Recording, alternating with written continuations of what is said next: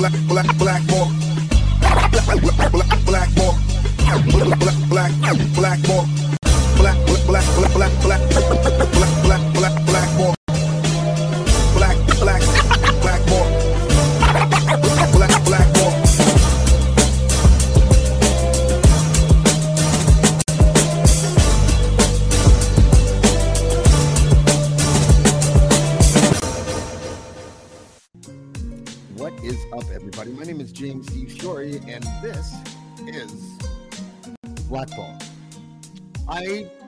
have a particular fondness for these episodes. I think I have maybe eight or nine in total. And those kinds of episodes are the ones where we get to speak for the first time on Blackballed with an ex member of the Plymouth Brethren Christian Church.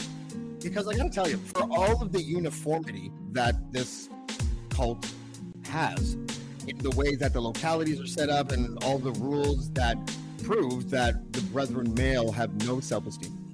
Um, there is a significant difference between all of their stories of when they excommunicate. There are overarching similarities, like um, the doctrine of separation being utilized against him, couldn't see your family. But there are, like, the interesting thing is, I didn't think they'd be this diverse of a group their personalities, what they went through, how they're sort of translating that experience into their life today. So, with that in mind, I'd like to welcome our guest today, and her name is Anne Hamilton. Anne, how are you? Hi, James. How are you? I'm doing well, thank you. Good. Um, so I like to start these interviews out um, where I'm very predictable because because I, I find the following question probably the most fascinating, and that is, um, and we'll get to all the other stuff. But I, I'm curious, just as an uh, just as a sort of to capture the entire thing. When you look back at the person who was all in for the Plymouth Brethren philosophy, and the person you are now, do you recognize yourself, or is it just like a total transformation? Um, I, I mostly, yeah, I, it's a transformation, yes. Hmm. But in saying that, uh, from the age of 13, um, I had doubts about not just the brethren, but about the Bible, about the belief system in general. Um, but yeah, if I look back, well, it's almost 10 years since I left. And if I look back, can I recognize the person? No, I have changed a lot. Yeah, I've changed a lot. do you does it take um and this is subjective i guess but did it take you a little while to come to grips with you know what i guess i was in a cult like like how long did that realization take or were you still in it when you had that realization No, no, definitely not. Um, when I when I left, I would say it didn't take me that long to realize, but it would have been about a year. wow yeah, Yeah. um uh, uh, that decompression time must be like a I don't know would it be a roller coaster would it be numb is it like truman's world where you get out of the bubble and you're like oh my god there's a whole other world out here like do you know what i mean Uh, yeah, yeah. It's, it, it's just crazy, and and you know, you talk about realizing you're in a cult. It's when when you step outside and you look in, and you go, "What? Yeah. Did I do all that?" You know. Uh, I was just saying to my partner earlier. I remember saying to my mum, you know, about after I left. I said, Mom, when you step outside and look in, you see it for what it is." And she didn't disagree with me. All she said was, "Why did you step outside?" Yeah. Wow. That what see that's the weaponization of faith that I like to talk about once in a while. The the the the utilization of certain concepts that are draped in a language of religiosity that make people think illogical things just basically for the fucking sake of it because someone said have faith or something like that. Yeah, yeah, yeah, yeah, yeah. And you know, and, and I think of my mom, and I'm not saying that she, you know, I, she hasn't got a faith, but for her, you know, she's had a happy marriage, and you know, it, it's not been a difficult life in a sense as a, as a brethren woman, I suppose. Mhm. Yeah. And I, I sort of understand that it's easier for her just to, to fit along with it, you know. Mhm. Um, Um, there is a um uh, one common thread that I have kind of noticed is uh that some ex-members uh recall being kind of perfectly happy.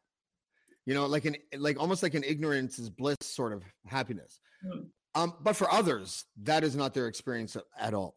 Um and can you just tell me this is going to be a broad question, but can you tell me you know how old you were when you remember something and you're like well this isn't right uh, you know what's what's happening here? And and then the years that followed and what that experience was like.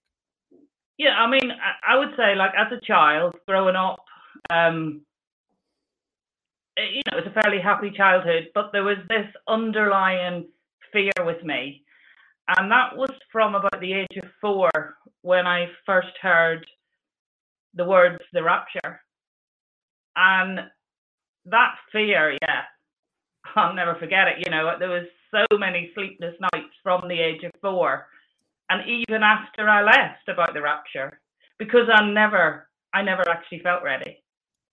Like they kept saying, "Are you ready?"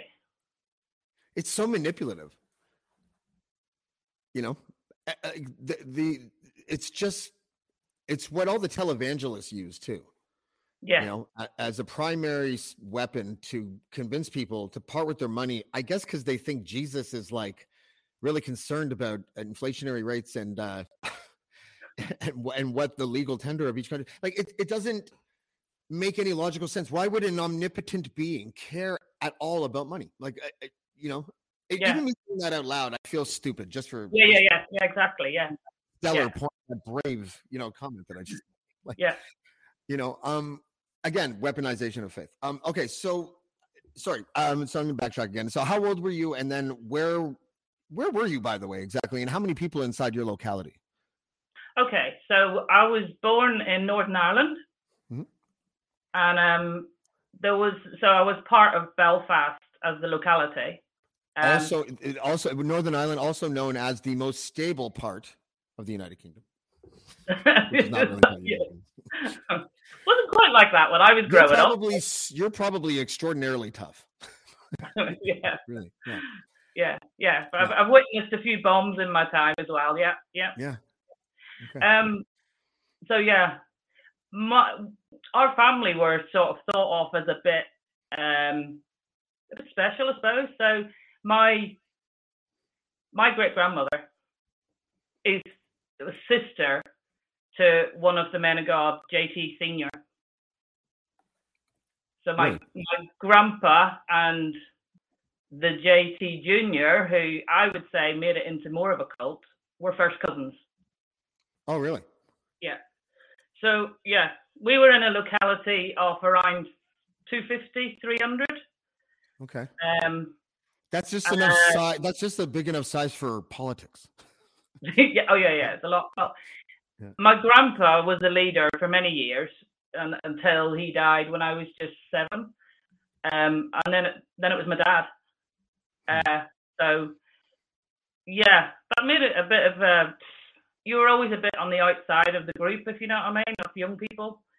But then I tended to be a bit of a rebel, so I was always sort of yeah. That's good. You weren't susceptible to the, I guess, um, cultural underpinnings that was basically women are second class citizens, right? Like you, you, you, I, you had, you sound like you had an instinct to be like, well, wait a yeah, yeah, definitely, yeah. I Yeah. mean, why is yeah, that yeah. fat drunk bastard worth more than me? I don't understand. yeah, there was definitely, and and you know the the not being allowed to talk to the opposite sex. I definitely broke those boundaries, you know. Well, Um, God bless you. well, It yeah, must be, there must be some moments. Like sometimes I like to see if I can find a little kernel of positive something outside uh, or inside the brethren. Um, one time I told Richard, I'm like, you know, not for nothing, but brethren kids seem very polite. I'm sure it's because of a lot of horrible things, but nonetheless, you know, like yeah, yeah, Jesus, yeah. Jesus seems like a winning strategy, and I I don't do that because I'm I don't I'm not I'm not a believer, and I also don't hit my children because I'm not a monster, and so I literally have no leverage at Yeah, all. at all. This is yeah. like the first generation because the generation below us probably smacked a little bit, you know, spanked a bum yeah, or something. yeah, yeah. Um, you know, and my generation, we were hit with belts fucking like wooden spoons and stuff. I, I'm just curious what it is, you know, like how it's looked at by uh inside, and then when you get out and you look in, you know. As a, as as a child, you mean? Yeah, Yeah. like oh, like visiting. Uh, Cheryl said something once. Cheryl Hope on a podcast where she sort of likened the journey that she took from where this all started and um, the police report and and all of these different things that she had never done before that she had thought of doing for years and it was like um it was an experience for her that i think i think shaped her i i, I find her to be like her personal growth was is just like night and day between like the, her confidence and, and and frustration and every time she drops an f-bomb i'm like oh she's good she's she's yeah, fine. yeah, yeah. yeah, no, when when you listen, if you listen back to that first podcast where she Mhm. talked, the difference in her now, and I- and Yeah. I think, yeah, I think writing my book is actually seeing it in black and white and actually going, I went like this is what actually happened, and it's Yeah. just it's it's just strengthened me to go, you know, I, I'm not scared of them. I just want to.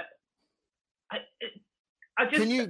Is it would it make it easy? Would it make it easier if I asked you to like sort of start at the beginning if we're going down that sort of um, facet of your of your life as a childhood? Uh, um, you know, uh, being victimized at the hands of adults. Can we, you know, sort Yeah, I mean, of venture into that? I'll, I'll, I'll say like my, my dad and my, my parents weren't abusive in any way to us as Mhm. kids.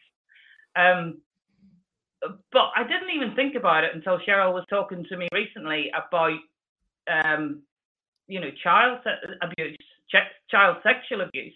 And I remembered this old guy that used to chase us. We were probably from 10 up to sort of 16, chase us to kiss us.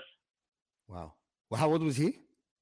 How old? Oh, he was a, a, a uh, he was in his late fifties at that time. Oh God. Yeah. Yeah, and and Really, incons- it. really inconspicuous. Just an old man chasing children. Oh. Like, yeah, and and he would pinch if he walked past a young woman, he would pinch her bum. oh, so he was Italian. Sorry. I said, oh, so he was Italian. I'm just kidding. We don't pinch. We Yeah. smack and be like, what? Was that guy over there. No, I'm just kidding. Yeah. Um, in a in a way, I was sort of preserved from that a little bit. I think because my dad was a leader yeah. and he was sort of keeping an eye out on that type of thing. But I had a um, I don't really understand why, but I had a fear from a very young age of men. I was quite Yeah. happy to play with the boys and flirt with the boys, but I had a fear of men. Well, that just could be like evolved instincts because we're kind of awful people. you know I mean? Like every time someone said, that's a really nice man, I know there's some slack being cut, you know, like, "Ah, okay. Um, but no, my sister had the same thing. Uh, she, she like, and it was kind of cute when she was a young child, you know, up until the age of five or six, she was like, I don't want to be around men and I don't want to hug Uncle Bill. yeah, yeah, yeah, yeah, yeah. That's exactly it. Yeah. You know, Uncle, un- Uncle Desmond would say, "Come and sit on my knee," and I'd be going, "I don't want to sit on your knee." Do you know what's interesting is that I know a lot of people who experienced trauma when they were children, and there seems to be kind of like two camps. Okay. The camp that I belong to is the we are at a children's birthday. This is me talking to myself in my head. We are at a children's birthday party. Under no circumstances will there even be a way to misconstrued some sort of weirdness with a child. Yeah, And that's it. If a child wants to hug you, you go like this. right? Like yeah, I and I do that for the benefit of the other parents, right? I try to make eye contact with them, like, oh yeah, you know, like I, I want to make sure everyone's fine. yeah, yeah. And then the, there's other people that are like, well, I, I have to stand up for the child that I once was, and geez, be the most affectionate person ever with children. And I'm like, I don't know if that's a good strategy. you know, like Yeah, it's, it, it's a tough world, right? Yeah, physical although yeah although like my uncle would have asked that physical affection within the brethren isn't a thing really. And and and you know i feel i something that's really noticeable and i feel awful about is i don't ever remember actually saying to any of my children i love you. Oh, that's just Britishness, isn't it? is it? We were talking about that about COVID, about how like I said to someone, I'm like, yeah, COVID is like everyone's isolated, we're all in our homes. we never see our families. It's it's like we're fucking British now. Like we we're, we're kind of relieved we're not seeing our families, right? yeah. Um, yeah, but that's I find it I find it fascinating the the fact that these little localities are are small in any sense of the word Oh, yeah, because yeah. you know i- i- it's these are tiny little enclaves. But then you know, but the business model of the Plymouth Brethren Christian Church that is applied to every locality is multi-level marketing. Certainly not. Yeah.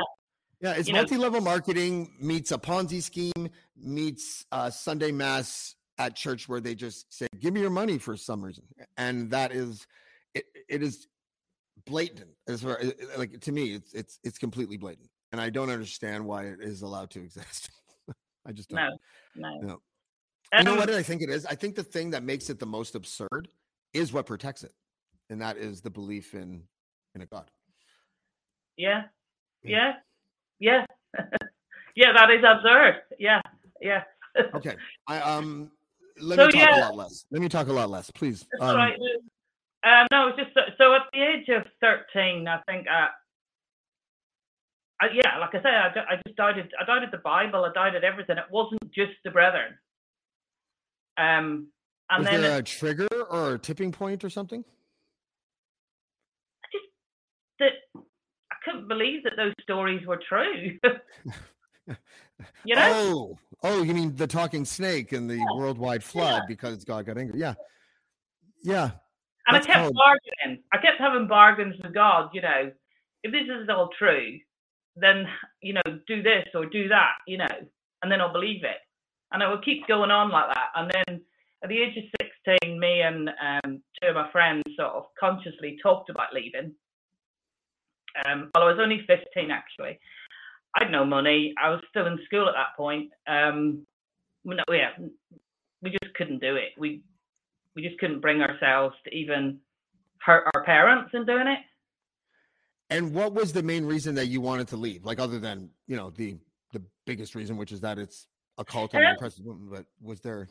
I suppose Something that specific? because we went we went to normal school, so it's not like the kids in there now where they don't see the outside world. We did see the outside world, and I did live as close to it as I could. Mm, You know, I tried to have friends. Obviously, it was difficult because you had to go home for lunch and all that stuff that you're excluded from. But I wanted what they had. I wanted what I saw in the outside world. yeah. Men without haircuts that are parted at the side, for example. Yeah. Anyway, we What- decided not to. One one thing I heard you say was that you were um, arranged to be married, and you met the person when he- you were 17 and he was 13? No, no, he was 18. Oh, 18. Okay. Okay. Oh, there goes my child groom joke. But yeah, um, I thought that. But still, like it's very um, I don't know. Is it is that Hindu? I, I don't know. Uh, you know, I wouldn't the- like. I wouldn't say it was arranged exactly. Um, so I decided, okay, I can't leave. So my only other option is to get married. Um, and there wasn't really Wow. anybody in Northern Ireland that I could marry. Um, marriage is the better choice, then that other thing is awful. well, I thought that. That's what I thought. Is there a visa involved? No, just marriage. Oh, um, so yeah, uh, we met. He was 18, I was 17. Hmm. We met um, at one of these three-day meetings. Have you heard of those? I um pretend I haven't because I think my audience would be interested in um uh, listening to the actual blueprint of how the scam kind of works. Well, I suppose they were they were actually used as a way to often for young people to meet when they got to marriageable age. Oh, Um, but sort of because I had like I suppose in their eyes turned a corner and I was being a bit more committed. You know, it was my turn to get an invite. It was my first three day meetings, which are yeah. Well, coming from Northern Ireland, we left on the Thursday, and then you had Friday two meetings, Saturday two meetings, and then Sunday your four meetings. okay. Give me, Um, what, what would it look like? You go to this uh, three day meet. You get there. What are you looking at? Who's talking? and What are they talking about? Okay, well, the first thing is you, you don't stay in a hotel, obviously. Obviously, you might run into an worldling, right? Yeah. So you stay with other brethren. Yeah. Um, so yeah, the house is full of all these other brethren, and you know, then I can't even remember who it was that was doing the talking, but yeah, then there's a, a special brother that's assigned. Sometimes it's actually like the man of God, but this time it wasn't. The man of God, with- you mean Bruce Yeah. Hales. Bruce Hales is the Yeah. man of God. Yes.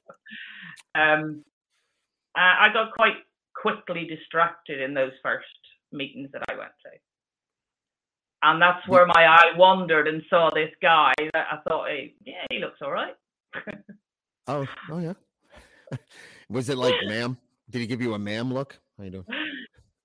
Yeah, that is what it's like. If you like somebody, to find out if if, if another if a young man liked you, you had to sort of count how many times he did a little smile or winked at you across the meeting room. A young man like me? Oh, I would just walk. Oh, I thought you said like me. I was because I was like, I'll, I'll just walk across the room, winking at all of them, and just see if something something happens. no, not you. Oh, Anyway, the same bonnet. Oh, yeah, sorry. so yeah, I looked at him and and yeah, we started the winking smiling game, if you like. that, was Hey, hey, hey, hey! I don't think you're the ones that started it, but okay, you know. that sounds No, like but, but that's that sounds like a happy moment though, like isolated by itself. yeah, yeah, it was, yeah. So um, we weren't really meant to talk, but me being me, I went up to him after one of the meetings. Oh, bless your heart. Yes, go on, please. It didn't matter that he was uh, six inches shorter than me. The story gets to keep better and better because I'm five foot six. Please go on. well, he's five three. He's five three, and I'm five Oh. nine. Even I could Anyway. bully that guy. But that didn't put me off. Yeah, I thought, well, he smiled and winked at me, so he must, you know, like. Uh, that's so we had always the first two signs of someone really classy. Anne. Smile and wink. so we had a little conversation with another guy. We weren't on our own, and um, as soon as the other guy went off, he was Was he a chaperone or was he just like? No, no, he just happened to be Yeah. there. Oh, okay. When I approached him, he was there. Yeah, when I went Yeah. into my sort of flirt, flirting game, you know. Yeah. Oh, he was a hanger. He was like a Klingon Yeah. still scoping the scene before he was like, oh, she likes him. Yeah. And then he walked off, and then yeah, oh, we couldn't possibly be seen talking to each other on our own, you know. Yeah. So and I never spoke to him. uh, That was on the Saturday morning, and I never spoke to him again until he gave a note to who I was, one of the girls who I was staying with, uh, to meet him round the back of the meeting room. That's right. Yeah. Near makeout point or something. So that was the second conversation we had. Um, That Yeah, sounds actually kind of like old fashioned and a little bit romantic, even. Like it even has that built in suspense. Like, well, I didn't see him until this time. Like, oh yeah, it was all very exciting. yeah. Uh, yeah, so we met round the back of the room, hoping that nobody would see us because I was too young and he he shouldn't have been talking to a girl because he couldn't afford to buy a house at that at that point. What? yeah. Sorry, is that a rule? oh, oh yeah, yeah, yeah. That's a rule nine. Rule nine. Really? No, no, no, that, now that is a rule. Oh, right. That that is insane. Um, I would be alone forever. Like I, you know, just out of principle, I'd be like, I'm not transacting a house for a wife. That's crazy. Like Oh yeah, yeah, yeah. it might even like compel, not compel, but um, influence bad husbands to treat their women like property. If that if that is the exchange, this is Yeah, like yeah. a dowry. But in Western cultures, a dowry looks weird. You know, like I don't know. That, that- I didn't know that until today. You know. Oh really? Yeah, yeah, Yeah. yeah, yeah, yeah. Yeah. Oh my, my, my, my three sons that are married, all of them had to make sure that they could have, number one, afford a house and afford to keep a wife. Can I ask you, are are the women like, oh, you ain't got a house? Well, fuck you. I, I ain't going with you.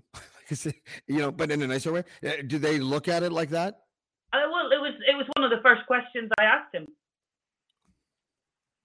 Well, coming from you, that's different because you're five nine. You just have to walk up to him and be like, listen, I asked you a question. Did you carry him to bed ever, Anne? Did you like pick him up and carry him upstairs?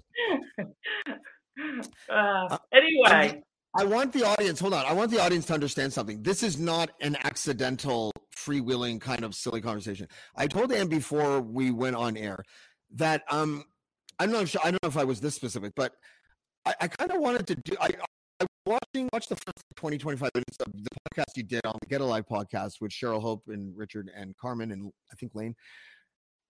And I, I watched it and then I, I just was overwhelmed with this thought of it doesn't have to be, despite the fact of what you did experience and how serious it is and we things, it doesn't have to be really dark. And No. um, you struck me as a person um, that we that I could have the exact kind of conversation that we've had up until this point, which I think is kind of a first for me interviewing an ex-member. I am being a little bit more casual than usual, but um, I think it's the right choice. I think we were right before we went on air to kind of treat it like this, um, Yeah. because it's just. I got it's just I, I can't take it anymore, man. No, no, I was just going to say, sometimes, you know, I, I can't listen to all the podcasts even because it's like a overload.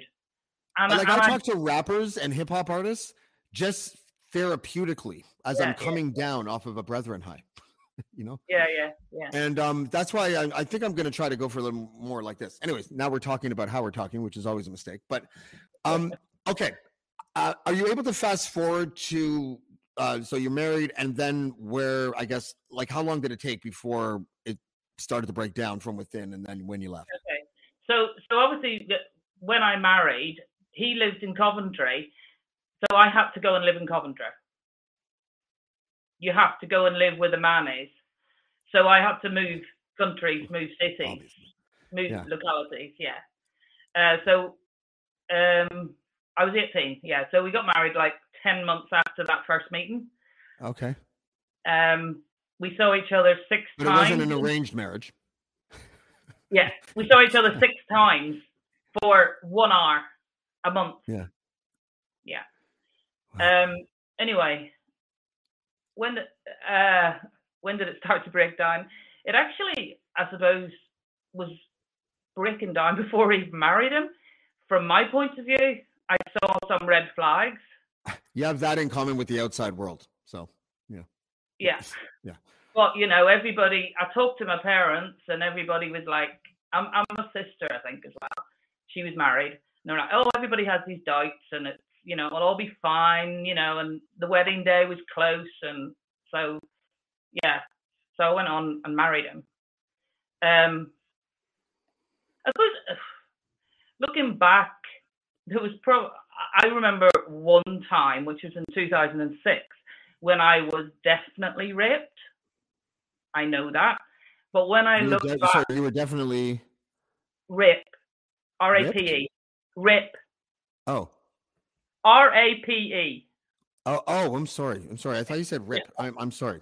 It's my accent. It's my It's an awful word to make you repeat over and over again. That literally the worst that could ever happen. I'm sorry. Yeah. Um, but looking back, I, I think that actually happened a lot. Um, Yeah. Um, but the I- to talk about the breakdown, I suppose we didn't know each other. How could we love each other? Yeah. Did we ever love each other? I don't. For my part, I don't think I did ever love him because I, well, when I knew him, which was when I saw the first signs of the sort of person he was, Hmm. I didn't come to love him. Did you um know that you were being uh, assaulted in real time, or was the whole role of men and women so pronounced to you that you weren't even sure if it was wrong? Oh, I wasn't sure it was wrong. I thought that was just the way it was.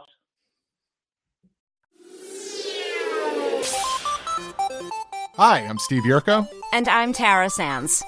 Now available from Maji Media is our new podcast, 4Kids Flashback. 4Kids is the company who brought you the English dub of Pokemon in the late 90s and so many other shows like Yu Gi Oh!, Shaman King, Teenage Mutant Ninja Turtles, Kirby, the infamous One Piece dub, and so many more. We'll be talking to the people who worked at 4Kids actors, directors, writers, editors, producers, engineers. You get the point. And hopefully get the answers to questions both you and I have about the company. I actually worked there as a voice actor on some of the shows, And I was a kid watching the shows and remember way more than Tara does. and thank God for that. Steve is actually a professional storyboard artist, which gives some really unique insights into anime and animation. Subscribe today wherever you get your podcasts. That's the number four Kids Flashback. That is one of the most poisonous aspects, eh? Like it's just Yeah, yeah, yeah. That, that, that is one of the worst things, I think. Yeah. I mean, uh, like I say, in 2006, when I woke up to him having his hand over my nose and mouth and raping me, that was, I knew that that was wrong. Yeah. And I went to my parents about that. And what did your parents say? Specifically your dad, I'm curious. My dad didn't say a lot, to be honest. It was more my mom just comforted me, but there was no question of taking me away from it. See, that that is the part of uh, that's how I know it's a cult. Yeah, yeah. Right. I don't know many fathers, Mm. and I see and I see men inside the brethren in like one of three pools. Um, either they're part of the mechanism that makes it a really shitty place, or they're kind of like blind followers that don't really kind of know any better. And then there's young people, and, and that's sort of my very overly simplistic view of what Yeah. brethren men are like. It is like they have no idea what the what the outside world would do to them if they're if if the PBCC just disappeared and you got one of those guys just like okay now you work at IBM good luck in life you know Yeah, yeah, yeah. they'd be fired in a week you know it's so Uh, yeah, yeah. I mean, there's always this rule of parents should never interfere in marriages. is shooting my daughter's rapist interfering or is it just cleaning the Yeah, exactly. you know I mean, there was times, there was times when my dad would come round and have a bit of a conversation with him, and you know, he had a conversation with him that didn't end in oh no, no, oh no, just definitely a conversation. wow yeah. yeah But in and um, so yeah, the the breakdown of the marriage is about. I don't know if there ever was a real marriage, if you know what I'm saying. no there Um, wasn't no Yeah. Um, and obviously, no contraception. I was very quickly pregnant. So I had my first child at 19. Hmm. By the time I was 23, I had three children. Um, and then I had a miscarriage, and then I had another two who were very close to each other. Um, so it's like two families. It was like eight years between the first three and then the, the second two. Um, in 2003, yeah, 2003, uh, for me, things just got to a head. It was, well, Bruce Hales had just come into power for a start, Hmm. and there was a lot of shit going on there. Um, and then, yeah, the marriage was just getting worse and worse. I had these five kids, two little ones with just a year between them. Um, and I suppose I had a, I had a nervous breakdown, really. Oh. And Y- You had more than three kids. Of course you did. Like I, was- I'm having one right now, just being like, imagine being a father of five. Like, and I and I, I, I phoned my mom and I just said, I'm, you know, I'm I'm ready for jumping out the window. I can't do this anymore. I can't live with this man anymore. And my dad and mom, in fairness to them, they got in their car, they drove over to Coventry, they literally just picked me and the kids up and took us back to Northern Ireland. where it was safe. where it was safe. Yeah. Um, when I got there, mom took me to the family doctor, and I was I was basically just so I don't really remember that summer. I was so drugged up. How old were you in that summer? Uh, oh, 2003. How old was I? You're 20 then, or No, no, no. I was in my Oh. no. I had, I had all. I was in my 30s. okay, I had all five children by then. yeah. Um, Um, and then after the summer was over, I was sent back. Um, sent back from Northern Ireland back to the locality. yeah, yeah, back to Coventry. And what was going on behind the scenes politically? Like, were you being like priestly visits were now imminent? Like, what was happening there? No, it was all hush hush. Everybody, everybody in Coventry was just told I had taken ill. Is that a Symington factor? No, this- is that is that a like? This is Bruce Hales' time. No, but what I mean is, um, w- where like, because you are belong to the Symington kind of family tree, Yeah, so yeah, yeah. are you treated with a little bit more privilege than others? Oh, I see what you're saying. Yeah, yeah. Yeah. Um, yeah, probably a little bit. My husband always- lets me speak in full sentences. I'm just kidding. I hate that aspect of it. I, I asked uh, Cheryl the other day if there were any Latina brethren women, and she was like, "How could there be?" yeah, exactly. Yeah. Yeah. Yeah. Um. Yeah. So we- we went. I went back, and then in 04, it was decided that we would move as a family to Northern Ireland to be near my parents. Okay, yeah, So so we moved, and and I mean, I think my life did improve a bit.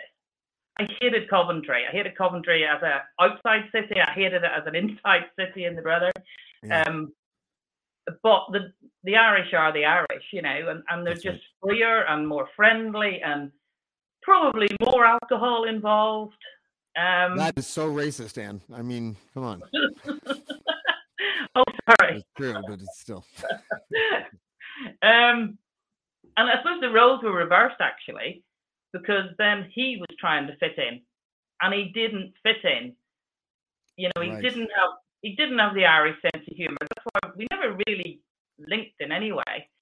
Um, he yeah he hated it. He worked for my family, and and he just ended up uh, using me as an antidepressant, really sexually.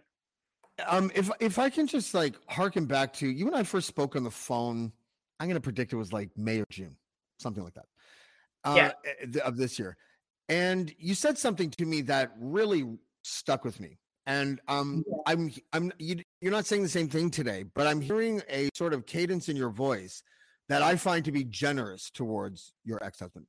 And what you said to me on the phone months ago was that, and I thought this was like um beautiful in a way and also I could not identify with it at all. When you sort of gave him a little tiny bit of a break because of how he was raised. Yeah, I still do. I still, Yeah. I still, I, am not condoning what he's done, but the the PBCC, these are the sort of men that they make. Yeah. Yeah. They they make these men because of how they're taught, how, what they're, you know, Coventry was very legal within the Brethren. You know, I remember the leaders standing up and talking about the women as usurpers of authority. And and you know, and my husband would bang the table and say, you know, be subject to me. Wow. Yeah. And and I, think it's just it's so absurd that yeah, you know that that in 2023 um that that that anyone would say that without immediately going oh i'm sorry i just had a stroke sorry guys i didn't Yeah, that you know yeah. so women Yeah. are equals yeah like, jesus christ like you know did, did were your husbands like did they have power just to like toss a look and just like Oh, oh yeah, definitely. you know what i would like to have that power with my wife i'm not gonna lie that would be a good power to have This, you know? this is, this is one of the things that I used to do with a Luke. So Yeah. he, sometimes he thought my tops were a bit low, no it was just that he was a bit low and he'd look across the meeting room and he'd go,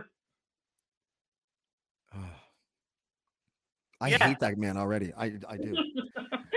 so yes, I- so that that part of him as a person, I don't Yeah. think he's a nice person. But the sexual side, I so you think he was shaped and influenced to be the kind of person that he was? Yeah, I, I mean, he, as a, in his household, his dad didn't even allow him and his brother to see their sister in her nightdress. You know, that was, you know, and, and, and he wouldn't let me put two little boys in a bath together. Yeah, That is like alchemy level ridiculousness. You know?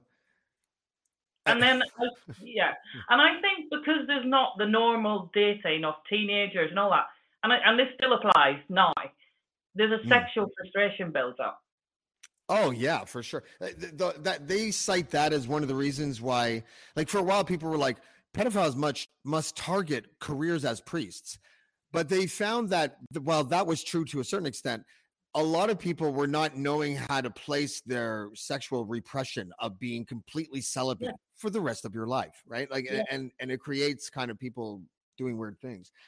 Um, Yeah, and I, and I think that was one of his things was it, it, it gave him this warped view of Yeah.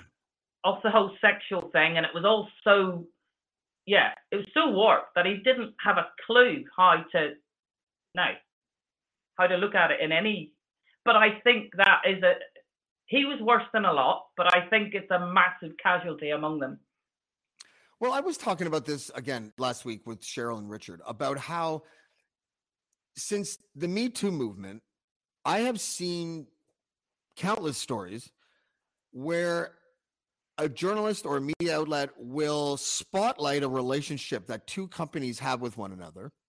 Mm. If one of those companies has horrible press going on at that moment, often these companies are th- like think of like things like Chick Fil A, right? Where Yeah. where they were like uh, uh, alleged to be anti-gay, and then Yeah. Chick Fil A was at. A, I sort of feel like the only untested um, strategy left uh, for the Brethren to become a household name and for people to be like, wait a second, that is crazy, is to is to utilize these social issues and be like, why is the Ronald McDonald House pairing with a company that is transparently anti-gay and that is clearly designed to oppress women? Why would they want to be associated with that company? And, and start getting people to start thinking about that kind of stuff. Um, you know, I'm hoping people listen when I say that and and start asking maybe their elected officials or whoever just like the yeah. questions they need to. But, you know, there's, yeah, there's you think of so many of the the big stores Mhm. who actually give money back into the brethren. It's just as absurd if you heard this on the radio. The Ronald McDonald House would like to thank the Church of Scientology. Yeah. if you don't see your relative, don't ask any questions. Yeah, Actual relative maybe dead, right? Like it's you know, they wouldn't put, they wouldn't do that. They wouldn't pair with that cult because everyone knows that they're a cult. Yeah. Yeah, I'm telling you, the frustration that I have for the lack of appetite that that media has on this is bewildering. Oh, I, oh, it just it drives me mad. Yeah. What is it? What do we need to do to get it? I- I don't know. Uh, uh, The Cheryl Hope interview um, wa- was a, a sort of a pivotal moment for the show and for Cheryl and a whole bunch of stuff. And the the weird thing about that was is that if you take someone like um, Robyn Doolittle at the Globe and Mail in Canada, who reported a ton of Me Too stories, she did a whole series called Unfounded about police investigations and this and that. Yeah, but she would often um and maybe i should uh, not single her out for this. Like broadly speaking a lot of these media outlets would run a typical story that was like this. Anonymous person accuses famous man of sexual assault uh, no evidence no police reports no corroborating witnesses no nothing but it's front page news right this is yeah, what yeah. Why is that? yeah, and, and it's like, okay, that's interesting. So inspired by that, I I created um a rule at the time. I think there I, I can make some exceptions or whatever, but where it's like if you're especially in Canada, if you're gonna accuse somebody of sexual assault, that's fine. Um, I'm not even saying I don't believe you, but the I, you need to kind of have a police report as a, a Kevlar vest so that Yeah. people, your critics, can't come after you for something like that. And that was my only rule but it was still much farther than the mainstream media had gone and the mainstream Yeah. media won't touch any of these stories not one of them Well, yeah. I mean, is it is it because they're scared of them, or is it because there's they're being paid, or is i it? don't know I don't know either. yeah I mean, I did. I was in the Times, Sunday Times, about four years ago, but they advised me to go um, anonymous or change. I changed my name, I think. oh But, really? um, Yeah, but That's it a is not a tiny, tiny little bit. yeah that's a signature move on the brethren's part is that every single decision that they make during the excommunication process is designed for them not to get bad press whatsoever right? Like Yeah, yeah, they don't want yeah. people talking about it, which is why here at Blackballed we are going to saturate everything with as many brethren stories as we can because And I and I think you know where you about making Bruce Hales famous. I think that's also you have to you know bringing up his face all the time.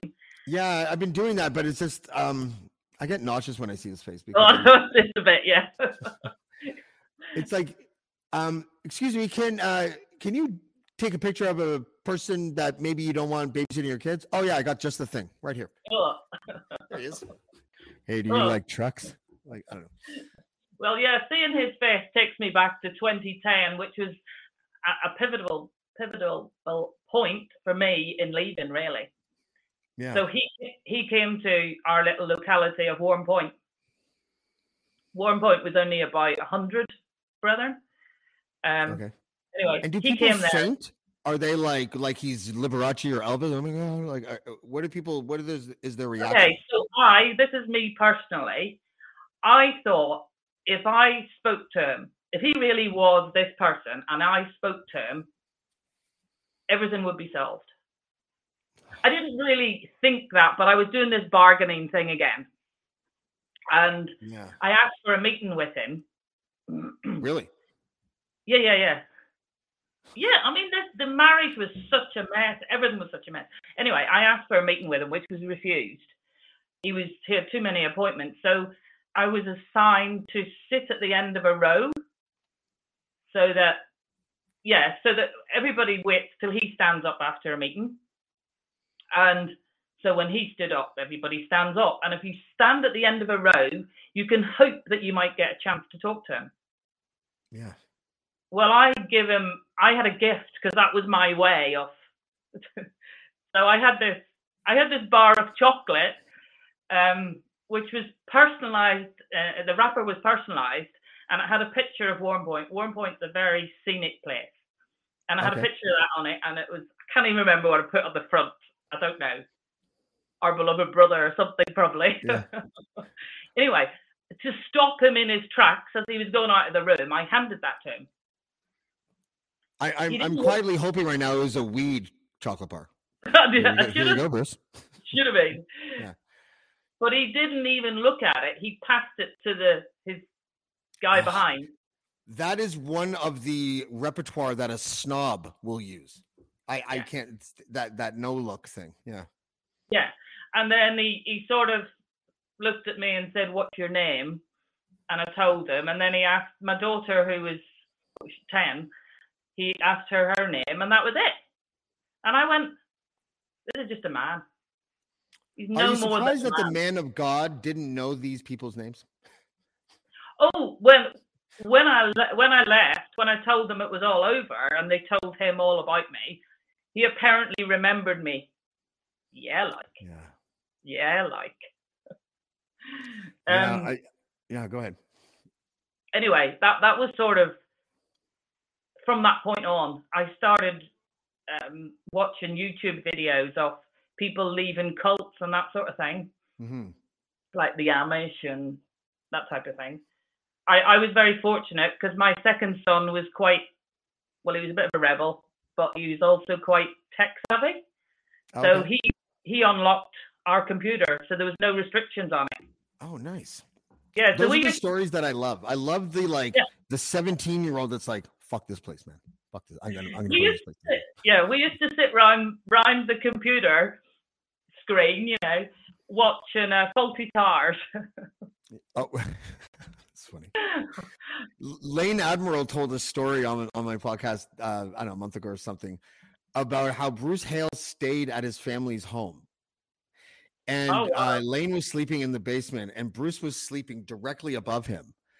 And because of the way that you think when you're inside, Lane took a pornography magazine and put it in the vent between the man of God and himself to see if Bruce would sense the sin. To which he did not, Yeah, much to to which everyone's surprise.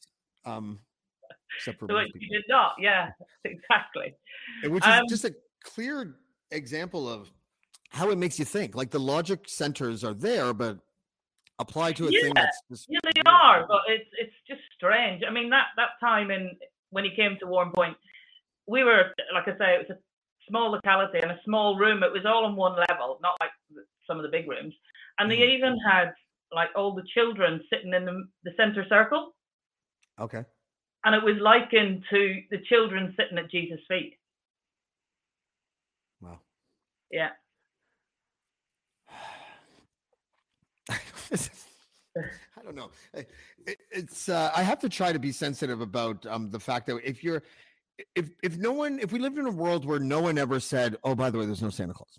There's no Santa Claus," and if everyone would just there'd be people that believe in Santa Claus that were that were older, right? And Yeah. they would have the body of evidence would it would, that exists for that is basically nothing except for stories. And they would have to come to terms with the fact that they because we didn't instill it in them. Oh, by the way, that's why I, I'm I'm sorry, I'm going to tangent here for a second. Um, I I think I created this technique, so I I don't want my kids to believe in God. So when it time when, when it comes time to um talk about the Easter Bunny and Santa Claus and the Tooth Yeah. Fairy, I'm just going to throw Jesus in the pile, so they'll always associate him with those characters. And I think I think I think we're going to see good results. you know. I think funny, my I- son's going to become a priest because he's rebelling against me. You know. I, I asked my partner the other day, actually, whenever you find out that Santa Claus wasn't real, were you not really annoyed with your parents? You know, you're not angry with them. No, not really. But like for me, it feels like I've been lied to for 44 years. Do you know what I mean? My parents started that, and it's like, Yeah, I thought stuff like that too. I was just like, what kind of bullshit is this? Like, why would you do this? And um, you know, we wanted to give you a magical childhood. Yeah. I didn't, I didn't On even know. throne of lies, mother. Yeah, You know? I didn't even know that it, that kids really did believe in Santa Claus till after I left, till ten years ago. And I look back to my childhood when I was five, six, or whatever, going to school and telling telling the other kids Santa Claus isn't real. Yeah. and they must have hated me. And what a risky industry the mall Santa is. You know? A drunk old man with countless children sitting on his knee. And Yeah, it's not a stereotype that Santa does those horrible things. They're probably too drunk, right? But and by the way, it's a tough job. I was a mall Santa um, for like three weeks uh, in the Really? Center in Toronto. Yeah, I got it on a fluke. The guy wanted to go home. He's like, "Here, just take the job," and I was Santa Claus. It is emotionally draining, and you are super hot in that suit. But um, yeah. but it's really interesting. I got one child was like, Santa, and I'm like, yes, my child, whatever. She's like, I was wondering if you could bring mommy back from heaven, oh, and I was like, Santa's crying. like I just, I, I'm trying to hold it together. And if I, if I wasn't having the beard on, she'd see a quivering chin and like this weak ass man, you know, falling apart. But um, anyways, it, it uh, I would include Santa Claus as part of the Yeah, Jesus yeah. motif, you know, and try to do Yeah. like that. Um, if you don't mind me asking, do you what what how did you reconcile your own personal beliefs now that you're out? well, I, I'm not a believer. I am, Okay. I suppose, agnostic. I would say. You know, I, I, maybe there is something, but That's nobody's just a polite atheist. Agno- a- agnosticism is just polite atheism. Yeah, probably. Yeah, yeah. I don't want, out. I don't want to say that word, so I don't say it. I, I, I was uh, a, a, an arrogant atheist. Um, I guess like going back 20 years ago to like maybe 10 years ago or something. I was like more of an anti-theist, you know. I was like, not only do I don't believe in God, but the very idea of one absolutely repulses me. like Yeah, I was yeah. like that idiot. I didn't talk like that, but um, you know, it's uh, it's very interesting to see the belief systems that each individual Yeah. excommunicated member Yeah. has, because there Yeah. are atheists and agnostics, and then there are like you know Yeah, straight up believer. Like I talk to some people sometimes, um, and we go back and forth about their story, and then all of a sudden, a very long Bible verse will appear out of nowhere, and I'm like, I don't, I don't know what to do with that. no, I, I can't. If somebody starts talking scripture or anything like that to me, I'm immediately oh, I just I just back right away. I can't I, can't- I can't deal with it. I would like to have a rule on Blackballed where the only religious speaking that can occur has to be in tongues only. Right. Yeah, yeah. It does. It, it always amazes me that people that that you know are quite spiritual after they leave, or you know, Yeah. Christian, whatever. But I suppose it's just everybody's journey is different. For me, it was none of it worked for me. You know, I tried praying about it. I tried being good. I tried reading my Bible. Nothing worked. You know, I, it just didn't, it didn't pan out how I wanted. You know, that's not different from Catholicism, by the way. I remember No, being no, no, no. I remember being in like grade one. It was just after First Communion. I had a big crush on Andrea Schultes, who I ascertained was a big believer in Jesus, right? And I remember sitting in the church, just kind of looking at everyone else. And then I would like, I did this once. I just put my hands up. And, and while I'm doing it, I'm looking at the light bulb because that's the big spiritual thing that I was Yeah, looking yeah, yeah, yeah. And I'm like, I, I don't think this is doing shit. This is doing nothing. This is like th- there's something wrong here. And I and I was all upset. And I don't think I believed ever since. You know, and it's No, and I, maybe it is. I suppose people. It is. You have to believe it, don't you? And I don't think from, like I say, from the age of thirteen at least, I just don't think I believed in any of that stuff. And so when I pray, it just seemed to bounce off the ceiling and back down. You know, yeah, yeah, it's uh it's it's a strange thing. And plus we had nuns that were like horror movie nuns, you know the kind? They would look Oh, like actual thought- skeletons with like, you know, tissues on. glided Um, along as though they got wheels on their shoes. Oh, they were awful. It was because they're sexually repressed too. It does things Yeah, to yeah, people, yeah, yeah. right? Like they're Yeah. married to the only thing that they have going for them is that they're married to a husband that they've never seen, not even once. Um, Probably never will. yeah, but, but the nuns in my school, I just have this one memory. Actually, I shouldn't blanket all the nuns with this, but um, I uh, Tony Heron, I believe his name was, uh, and maybe I'm getting this wrong, but I, I thought he was Jewish. There, there was a Jewish person in our class, never went up for communion or whatever. And I don't Yeah, think the nun knew that sh- that he was Jewish. And I said, uh, Sister um Hag face, whatever your name was. Um, she was awful. She was horrible. I'm like, what happens to and I just use Jewish people as an example when they die. And she was like, Oh, James, that's a very good question. Um, Jews go to hell when they die. And I'm just like, I'm 13 and my moral center is crumbling, and you're just sitting there smiling. This is crazy. And uh yeah, so there there's that common thread in religion of uh what do they call it? Hatred of things, right? yeah, You know? Yeah, absolutely. So, um, y- listen, I, I am I have no regrets how we did this podcast, but we hardly covered any of your life story. but um, do you want to do a part two sometime in the next ten days? Because Yeah, maybe can we could do yeah, it yeah. like that.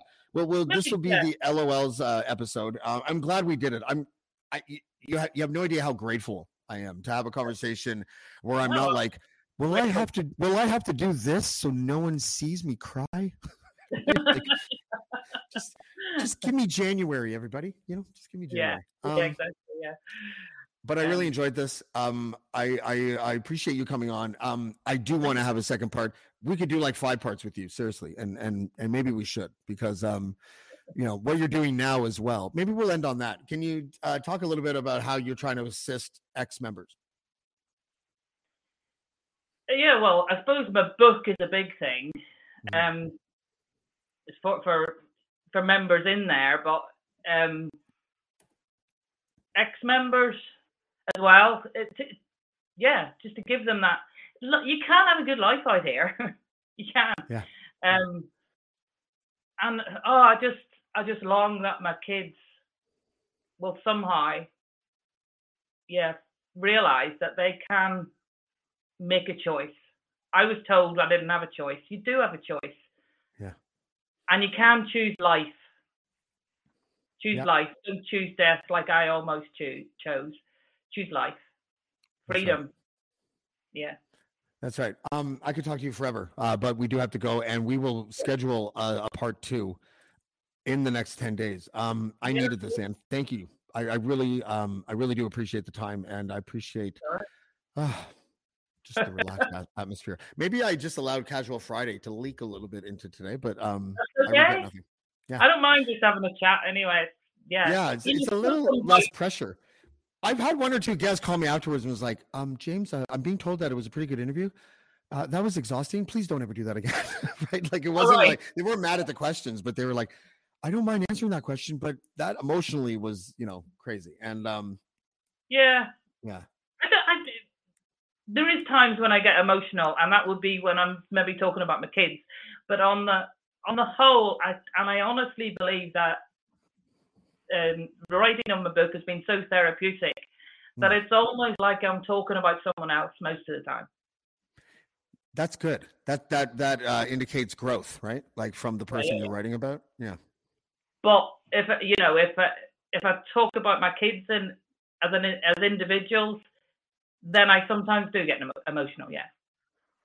See, I'm such a like uh like I'm like this with my kids. Dad, first of all, kids, daddy can do whatever he wants. Okay, that's the one rule. Um, this and that, and, and I would be I'd be like kidnapping my kids. I, I've escaped.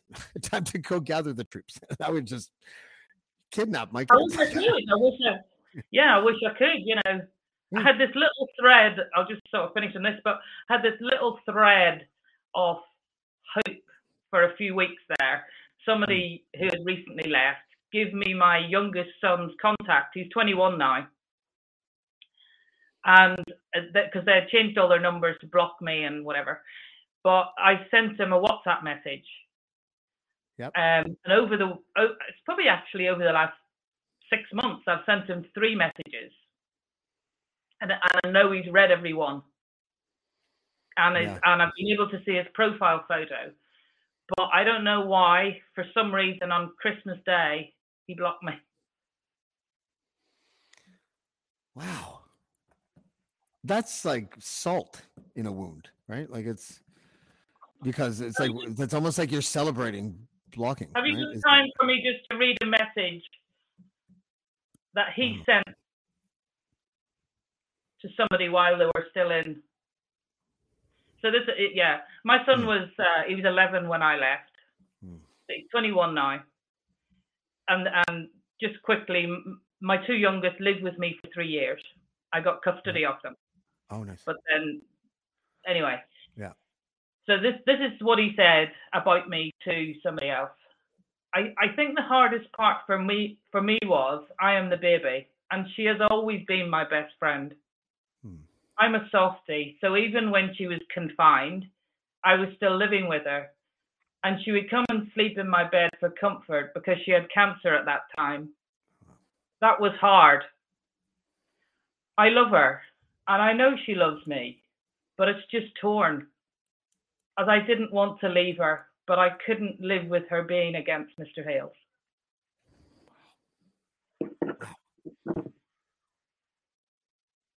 Yeah, it's it's um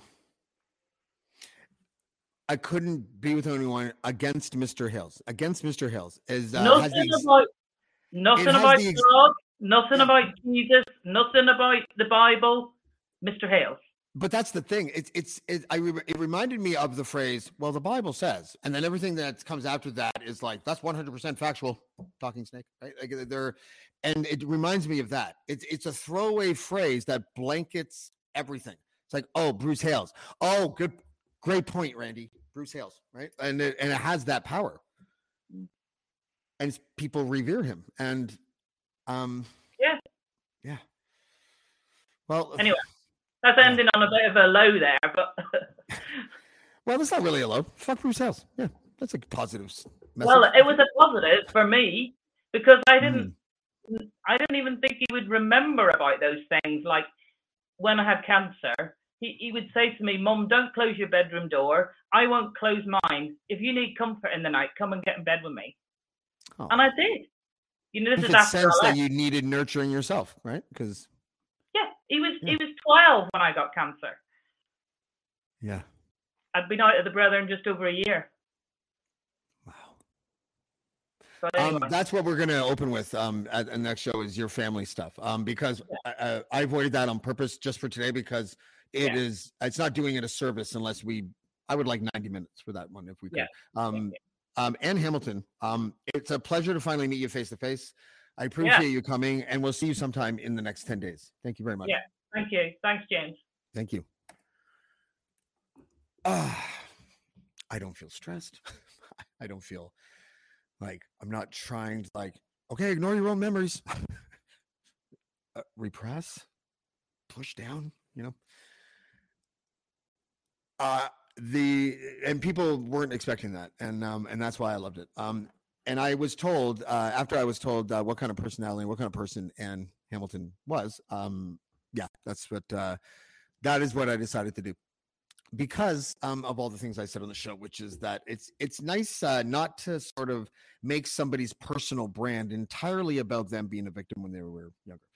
Uh, and so I think we we owe it to them sometimes, not even to open with that. Um, to the opening for me for guests like this is that you're an ex member of the PBCC.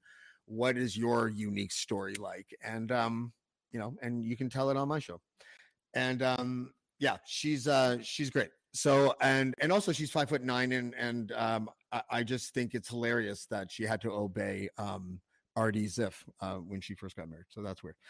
Um, but I'm glad she's out now. She seems um, uh, she's also very helpful to other ex members, and uh, I can't just say good uh, enough good things about Anne Hamilton. I have heinous cases this week, maybe, where we look at the Guy Paul Morin case with Rob Kiblikin.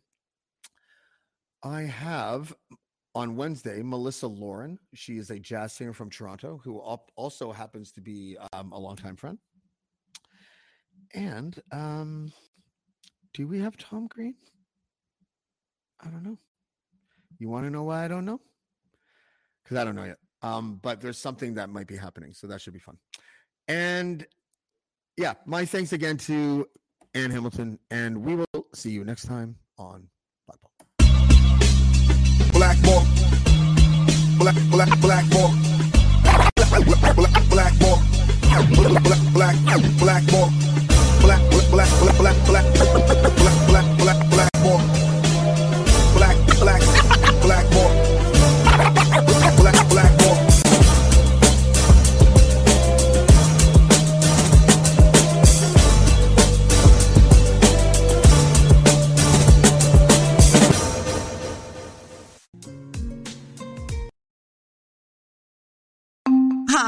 I'm Emily Roger, and I host a leadership show called The Boiling Point with my co-host Dave Vale. Together, we sit down with trailblazing entrepreneurs, thought leaders, and movement makers who are driving meaningful change in our world. The show is all about exploring the lives and perspectives of leaders who are making a difference. Join us for insightful conversations that challenge the status quo, spark new ideas, and inspire you to take action. Find us on Apple, Spotify, YouTube, or at boilingpointpodcast.com. I'm Matt Cundill, host of the Sound Off Podcast, the show about podcast and broadcast. Since 2016, we've been speaking with amazing people who have populated your ears for decades. Legendary broadcasters, research wizards, talent experts, podcasters, voice talent. Almost 400 stories, all for free. Subscribe or follow the Sound Off Podcast on Apple Podcasts, Spotify, Amazon Music, or at soundoffpodcast.com.